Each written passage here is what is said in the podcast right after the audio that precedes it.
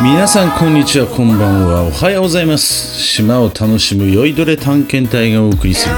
酔いどれラディオです。今日も始まりました。で皆さんあのいきなりなんですがえっと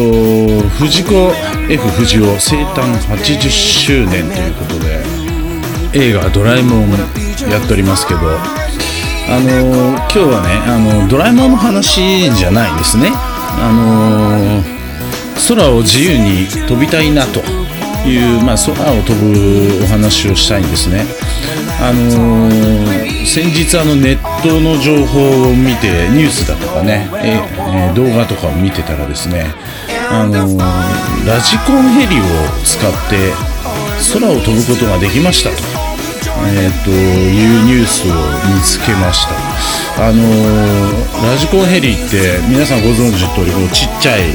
えー、とラジコンヘリなんですがなんかあのー、まあちょっと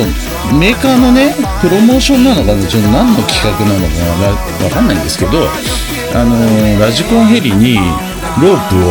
えー、つけまして2機ですねラジコンヘリが。でその2機に、えー、人間がぶら下がって空を飛ぶことができましたという、まあ、そういうニュースなんですね。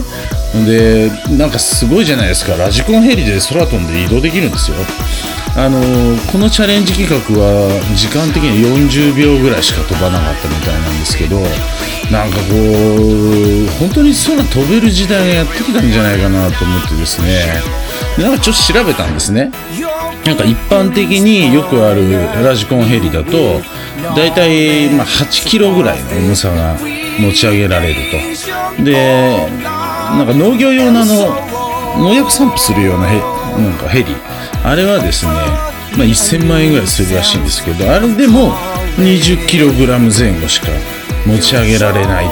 で今回その最新技術をこう投入したヘリコプターだと思うんですけどこれはあの女性をですね、えーと、持ち上げて飛ばしたんですね。で女性の体重と、えー、カメラだとかねそういったもの全部、えーと、合計するとですね確かあの50キロ50何55数キロかなそんぐらい持ち上げたそうなんですよ。だんだんね、あのー、技術もね発展していってね、うん、コンパクト高性能といったところになってこれから本当にタケコプターみたいにね空を飛べる時代がやってくんじゃないかななんてすごくワクワクしております。今日はタケコプターで空を自由に飛びたいなというお話でした。それでは。